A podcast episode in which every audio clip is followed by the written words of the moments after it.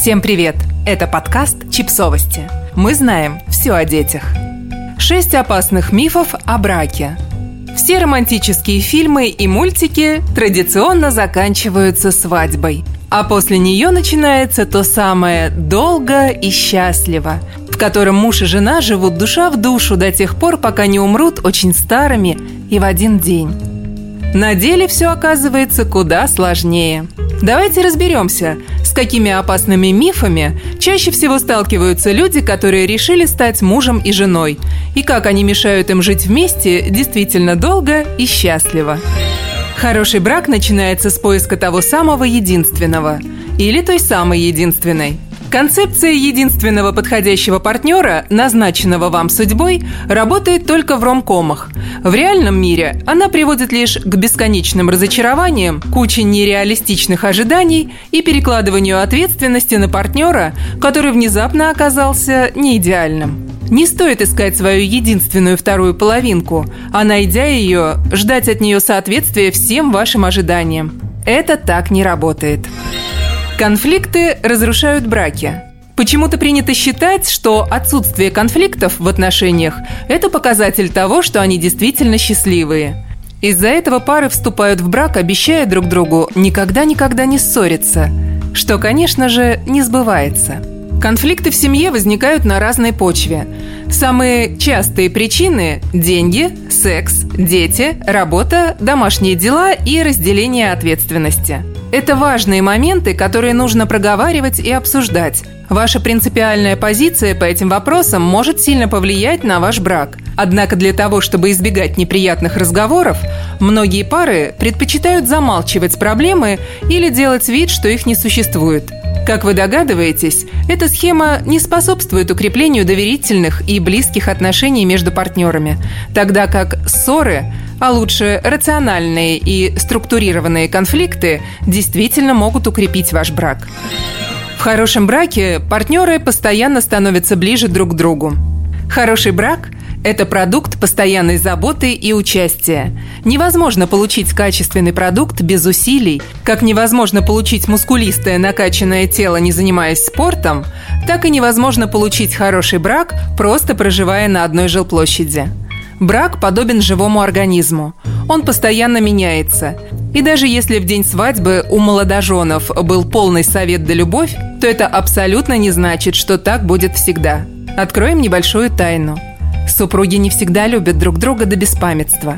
Иногда они могут испытывать друг другу неприязнь или даже злиться друг на друга. И это нормально. В такие моменты крайне важно уметь прорабатывать эти чувства, возможно, вступать в конфликт, искать решения и компромиссы, обсуждать актуальные для вас вопросы и таким образом становиться ближе друг к другу.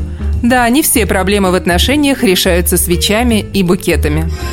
В браке партнеры должны компенсировать недостатки друг друга. Брак – это командная игра, в которой партнеры поддерживают друг друга и используют свои сильные стороны на общее благо – Однако тот факт, что один из супругов в чем-то хорош, например, в готовке, не означает, что теперь он пожизненно будет отвечать за эту сферу. Нелогичность такого подхода очень четко прослеживается в жесткой системе разделения обязанностей по гендерному типу, где мужчина – добытчик, а женщина – хозяйка. Теоретически это может быть и звучит как идеальный баланс, но по факту мы получаем мужчин, не способных постирать одежду или приготовить себе еду – и женщин, которые не могут поменять лампочку или забить гвоздь. Задача партнеров в браке – делать друг друга сильнее, совместно справляться с трудностями и распределять задачи так, как комфортно им самим. В семье нет места личным интересам. Еще один распространенный миф о браке заключается в том, что супружеские пары обязаны стать единым организмом и все делать вместе. Ну, как одно целое, которое собралось из двух идеальных половинок. Это автоматически подразумевает, что партнеры по отдельности перестают существовать, а все их личные интересы, цели и взгляды уходят куда-то далеко на второй план. Но это не так. Каждый супруг – это отдельный, самостоятельный и свободный человек. И брак – это его личный выбор. Причем после 15 лет брака он по-прежнему остается личным выбором человека, так же, как и в его первый день свадьбы. Да, когда вы принимаете решение вступить в брак, вы становитесь частью мира другого человека с его интересами, проблемами, заботами и привычками. Однако это не значит, что вы теряете в этот момент себя или образовываете какую-то единую сущность, которая теперь всегда придерживается единых взглядов. Брак – это тонкий баланс между единством и разделенностью. Причем для каждой пары он свой, и в начале отношений важно его найти и определить – а еще он может меняться со временем. И это тоже нормально. Цель брака в том, чтобы каждый партнер получил то, чего он хочет. Раньше люди женились для того, чтобы рожать детей и ради экономической стабильности.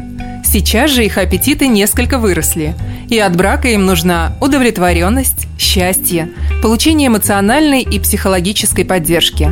Этот миф в действии можно заметить, когда люди говорят – если бы ты меня любил, любила, то ты бы и дальше по обстоятельствам. Проводил, проводила больше времени с моей семьей. Поехал, поехала в отпуск туда, куда я хочу. Выглядел, выглядела бы лучше и так далее. Посыл здесь простой. Ты меня не любишь, если не делаешь именно то, чего я хочу. Понятное дело, что каждый из нас хочет быть счастлив, и чтобы все его потребности были удовлетворены. Но надо оставаться реалистами. Наши партнеры тоже живые люди, и они не способны полностью взять на себя ответственность за наши желания. У каждого из нас должны быть и другие источники радости, помимо брака. Работа, родительство, друзья, спорт, хобби. Это важно как для нас самих, так и для тех, кто рядом с нами. Подписывайтесь на подкаст, ставьте лайки и оставляйте комментарии. Ссылки на источники в описании к подкасту. До встречи!